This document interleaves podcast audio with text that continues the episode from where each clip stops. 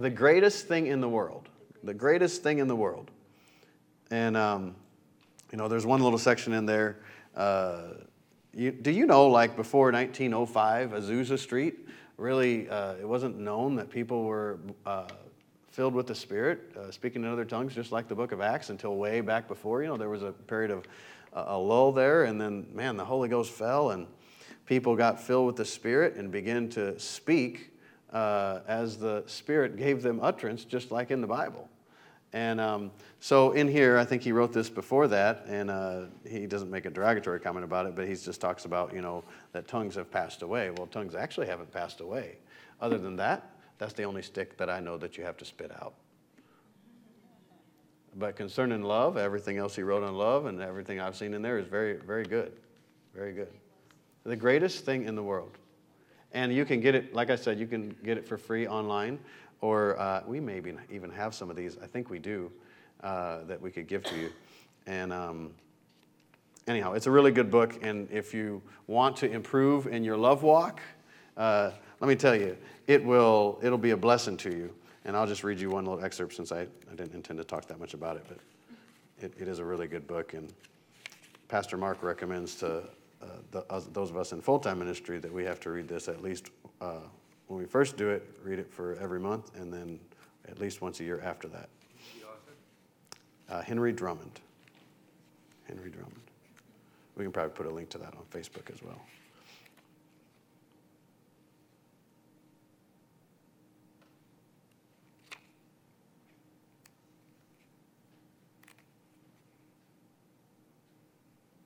There's so many good quotes, it's really hard to decide which one to give you. How about this one here?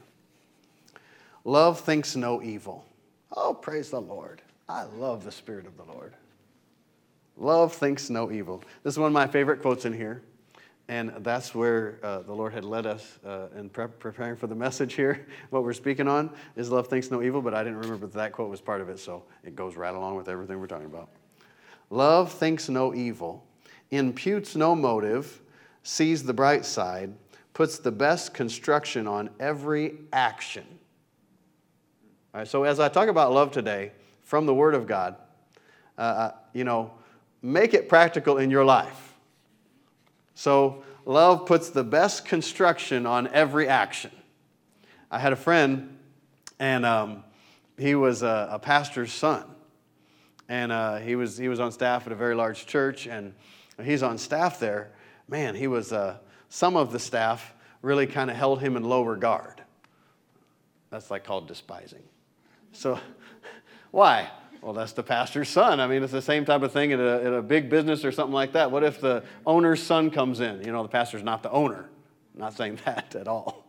But, you know, uh, people just feel like, well, you're here on staff because uh, that's your daddy, you know, type of thing. So he was kind of held in low regard.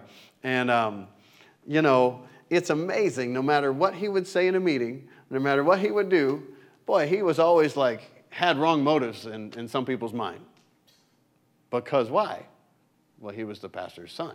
Now, you wouldn't do that. I'm just saying some people do that. So you think of it like a business, and you know the, the business owner's child says something, and well, he's this, he's that. You know, before he says anything. Mm-hmm. Well, love thinks no evil love puts the best possible construction on a situation. In other words, and that is not easy on your flesh. Love thinks no evil. Well, we think, what is evil? Well, I looked up evil when I was studying for this and said, evil indicates the lack in a person or thing of the qualities which should be possessed. That was the first definition for evil. Of course, it goes on and talks about what we would typically think of evil as bad in character, moral, uh, bad morals, by way of thinking, so on and so forth. But it's lack in a person of the qualities which should be possessed. Well, think of that in the realm of even other believers. And you say, like, well, how could they act like that? They have the life of God, they have the love of God, and look what they're doing. Well, think about it you know, we're all different. Look at the creativity of God Himself, that every person is different. That they so different, like they, they identify us by our fingerprints that are all different, and now they want to identify us by facial recognition, which is all different, which I'm not really happy about. They do 30,000 points on your face and they map them to uniquely identify you. No, and, and apparently, no two people have 30,000 identical points. So, lack in a person or thing of the qualities which should be possessed. Well, why didn't they do this for me? How come they did that? How come this happened? You know, if they really cared, they would be faster about doing this. Uh, they would do this, they would do that. So love thinks no evil. That's 1 Corinthians chapter uh, 4. I think it's about verse 7. Love thinks no evil. So w- when I read that uh, the other day, I, I meditate on 1 Corinthians 13, verse 4 through 8 every single day. So this day, when I was meditating on it, all of a sudden it just, my attention was drawn to love thinks no evil. And I hadn't really thought much about it. I just thought, okay, well, yeah, obviously. Why would you be thinking evil? Like, I'm going to think that Andrew's, you know, going, doing something evil, like, uh, you know, just mutilating a rabbit or something. I don't know. I'm not against hunting. I'm not saying hunting, but I'm just saying like abusing something. Love thinks no evil. So that's where my mind always went. And then my attention was drawn to that, and I thought, wonder what that means. Let me look up evil in that context. You know, like the Greek word for evil is kakos. And I thought, what is kakos? You know? And so I looked it up, and so it lack in a person or thing of the qualities which should be possessed. Wow. The qualities that should be possessed. So you think, you know, you know someone. If you've been born again for any length of time and you've learned, if you're really born again, and you know, you know what? And they say, you're just trying to make a lot of money. Right? Or you this or you that. It doesn't really matter what they say or what they do, how good it is. Uh, if you're not thinking the best and believing the best of them, well, you can just twist it and say, oh, but the opposite's true as well. What if you, we put the best construction on every action that they do? Oh, they must have been, they must have been tired. Or they must have been, you know, um, Brother Hagin was in a meeting one time. he said somebody got up and they started saying things that sounded like they were uh, disparaging uh, the message of faith and believing God. And he said, I thought about getting up. But he said, then I thought, you know what? Maybe he just misspoke. Maybe he doesn't understand what he's saying. Or maybe he just doesn't know. Or maybe he this or maybe he that. In other words, you put the best possible construction on it. A little side note of that is, he said, so I just stayed and he said, When I stayed, I had been praying about something, asking the Lord about something for 15 years. He said it wasn't 10 minutes after this person said something that, if he understood correctly what he said, was not biblical. And he, you know, he wanted to like turn off. That the Lord, through that person, a question that he had had for the Lord for 15 years was answered 10 minutes after that. Well, it sure does pay to walk in love, doesn't it? You know, think the best, believe the best, I think you just go ask the person afterwards, is this what you meant? You know, if it's really troubling you. Love puts the best possible construction on every situation. He said, What a delightful state of mind to live in. What a stimulus and benediction. It's old language, okay? Even to meet with it for a day. And if we try to influence or elevate others, we will soon see that our endeavor is successful in proportion to their belief of our belief in them. So if we try to elevate someone else, say, like, you can do it, I believe in you, God's working in you, He's doing something in your life. He said, we'll be successful in direct proportion to how much they believe that we believe in them. In other words, Sharon, you can do it and how much Sharon believes that I actually really believe she can do it with the Lord, she'll succeed in direct measure to that, direct proportion to that. So, you know, if you've ever found someone, the easy thing to do when someone is falling and stumbling and making mistakes and acting foolish is just to say, Wow, you're falling and stumbling and acting foolish and making mistakes. Why are you doing that? you know, I mean, like this. A pastor I used to have in Michigan, a very large church, like 10,000 people a week attend and stuff like that. He, he used to say, He said, uh, Really, the only time that you can bring me a problem in the church is if you also come with the answer to the problem. Well, why? Well, because it's real easy to be on the outside, whether you're staff or not staff, and you look and say, like, why is this? Da da da. Most people can pick out, like, I don't like this. I don't like that color. I don't, you know, whatever, whatever it is. But if you're going to actually bring a solution, well, then that's something that helps, and that's something that builds up, and that's something we can we can pray about and see, like, is that the direction we should go? And you know, the Lord works through people and works with people. And so he said, we'll find out that we're successful in direct proportion to how much they believe that we believe in them. And so I, I add and change his little quote, you know, I believe the power of God in a person. What, because why? I can do all things through Christ who strengthens me. I can't do all things. I can do all things through Christ in my union with Christ. In other words, Jesus is my source of life and strength and love and health and ability and wisdom and knowledge. It all comes from Him. It's not originating in me and from me. Uh, we not to see as anything of ourselves or from ourselves. All things are from God, Paul said. And so He is the source of real love. God is love. I better finish the quote. To respect a man is the first restoration of the self respect he has lost. Our ideal of what he is, this is us believing in a person, becomes to him the hope and the pattern of what he may become.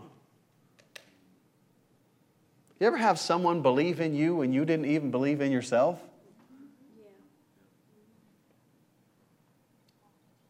What did that do on the inside of you?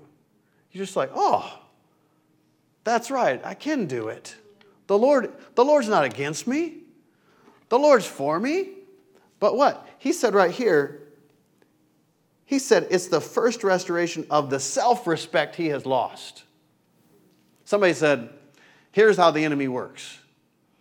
Is he will put his foot out and trip you up and then blame you for falling. Yeah, yeah. You idiot, why did you fall? Well, you're the one, because your leg was out there. But you know what? When he blames you for falling, that's not in your consciousness. What happens immediately? Oh, why did I do that? What's wrong with me? Or I'm a bad person. Or this self respect that he's talking about. You think, like, everyone else does a great job, I don't. You know, everyone else, uh, talking to the things of the Lord, everyone else loves the Lord, you know, and has a spiritual, and I'm not spiritual. No, if you're born again, no one is more spiritual than you. There is no like um, access more for the Pope or your favorite minister or whoever more than you. If the Pope is not a believer, I'll tell you what, he doesn't have access. Hello. If I'm not a believer, I don't have access. It doesn't matter the natural position or titles or whatever that men make. What matters is the Lord and what, where the Lord has put us and connected us. So, love believes the best, puts the best possible construction on every situation. And then we said that it's the love of God produced in the heart of the yielded saint by the Holy Spirit. The saint is one that is born again. You don't become a saint after you die and you did a bunch of good works. There's saints and sinners, according to the Bible. And so, saints are those that are born again. You have become, uh, Paul said in 2 Corinthians chapter 7, excuse me, chapter 5, he said, You have become the righteousness of God in Christ. Oh! In other words, when you're born again, you're God's righteousness. In other words, as righteous and right and good as God is, you have become that in Christ. Hope I didn't spit anybody. It's a righteous spit. well, you say, yeah, but I don't feel righteous. I feel like I do everything. You're doing the exact same thing that woman was doing. But I hate my mother in law. And as soon as she decided, wait a second, the word says, I have the love of God. And I noticed when I act in that way, like I hate you, that something down here was not liking that. So let me maybe go with the something down here. The second she did that, it was like automatic. Like, you know, I said earlier, it's not automatic. What's not automatic is you have to get in line with the word. We think if it's the will of God, well, then I will just love, it won't be any effort. Oh, no. Paul said, I keep my body under. I, he didn't say, God keeps my body under. Paul said, I keep my body under. Under what? Under subjection. Lest when I have preached to others or told other people, this is what the Lord says, or, you know what the Lord told me today? Lest when I have preached to others, I myself would be a castaway. What does that mean? Paul, the one that the Spirit of God used to write the largest number of books in the New Testament, Paul, who, who had been beaten and stripped and gone through all of these different things serving the Lord, that's the man that said, I have to keep my body under, I have to bring it into subjection, lest I myself would be a castaway. In other words, it's not automatic. You have to keep your body under. But you'll notice the second that you switch from yielding to the flesh and you say, No, I'm yielding to the Spirit of the Lord, I'm, yielding to the Word, you get into the flow. Out of your belly shall flow rivers of living water. It's like you have like a spring of water welling up, uh, Psalm says, into everlasting life. Well, what happens when you tap into that spring? Well, then it's like you've got automatic pressure. Do you understand? I'm not confusing anybody. Automatic, not automatic? Right? Your body, you have to possess the land. I have given you the land to possess it.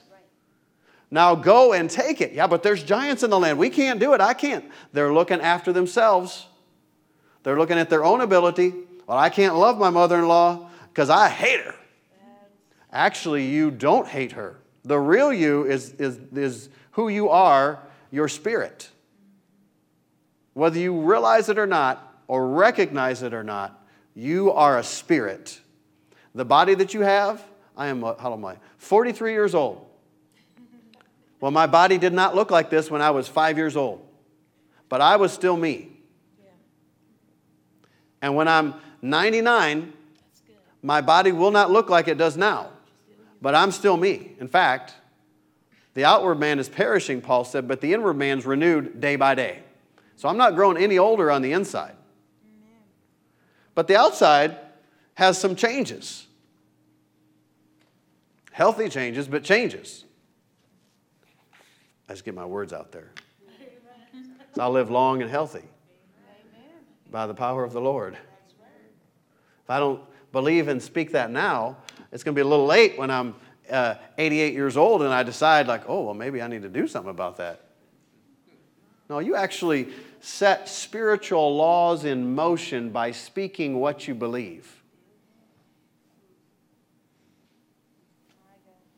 So you, you, you speak what you believe from the Word of God, and that actually sets spiritual laws in motion.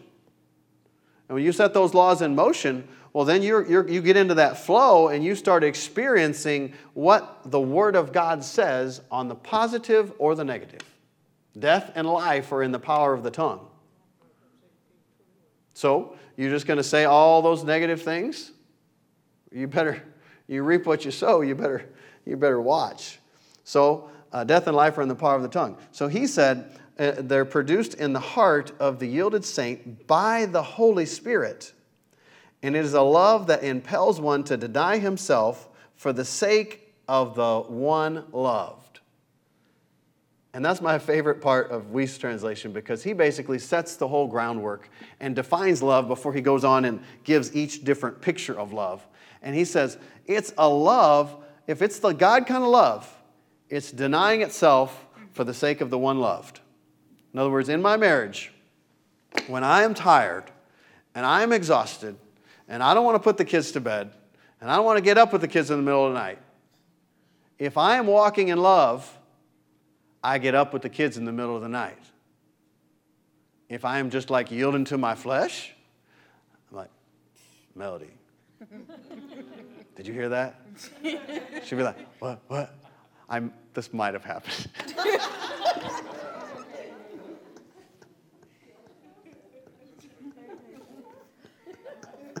Hear what? Uh, uh, you know. Well, then what? Well, maybe we're awake and I, I, I'm doing something, she's doing something, and I've got lots of time constraints, have to have this done. And she, I asked her, Melody, would you do this? And she doesn't do it. She goes and does something else because I don't even know why. Probably Joel needed help. Well, then what? If I'm not walking in love, yeah. she just doesn't care. She doesn't understand the pressures I have. She doesn't understand what's going on. She doesn't understand. Well, if I'm walking in love, then I automatically know there's no way she would ever intend to do that. Mm-hmm.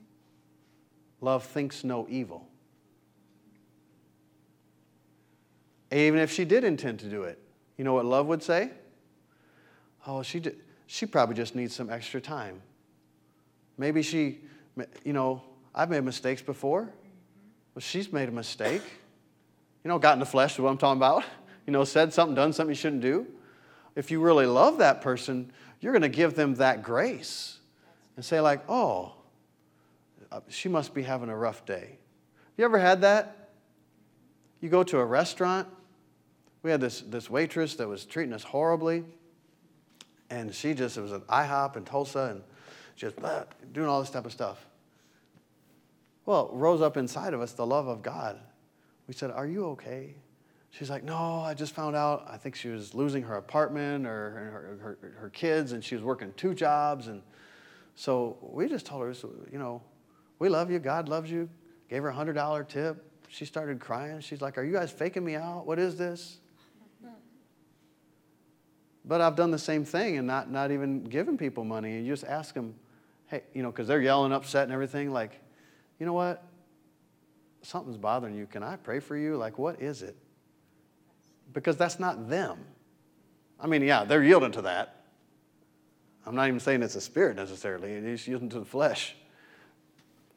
But when you stop and you just say, you know what, I'm going to believe the best. I'm going to put the best possible construction on this situation. You will find out that uh, 1 Corinthians 14 8, verse 8, love never fails, comes to pass.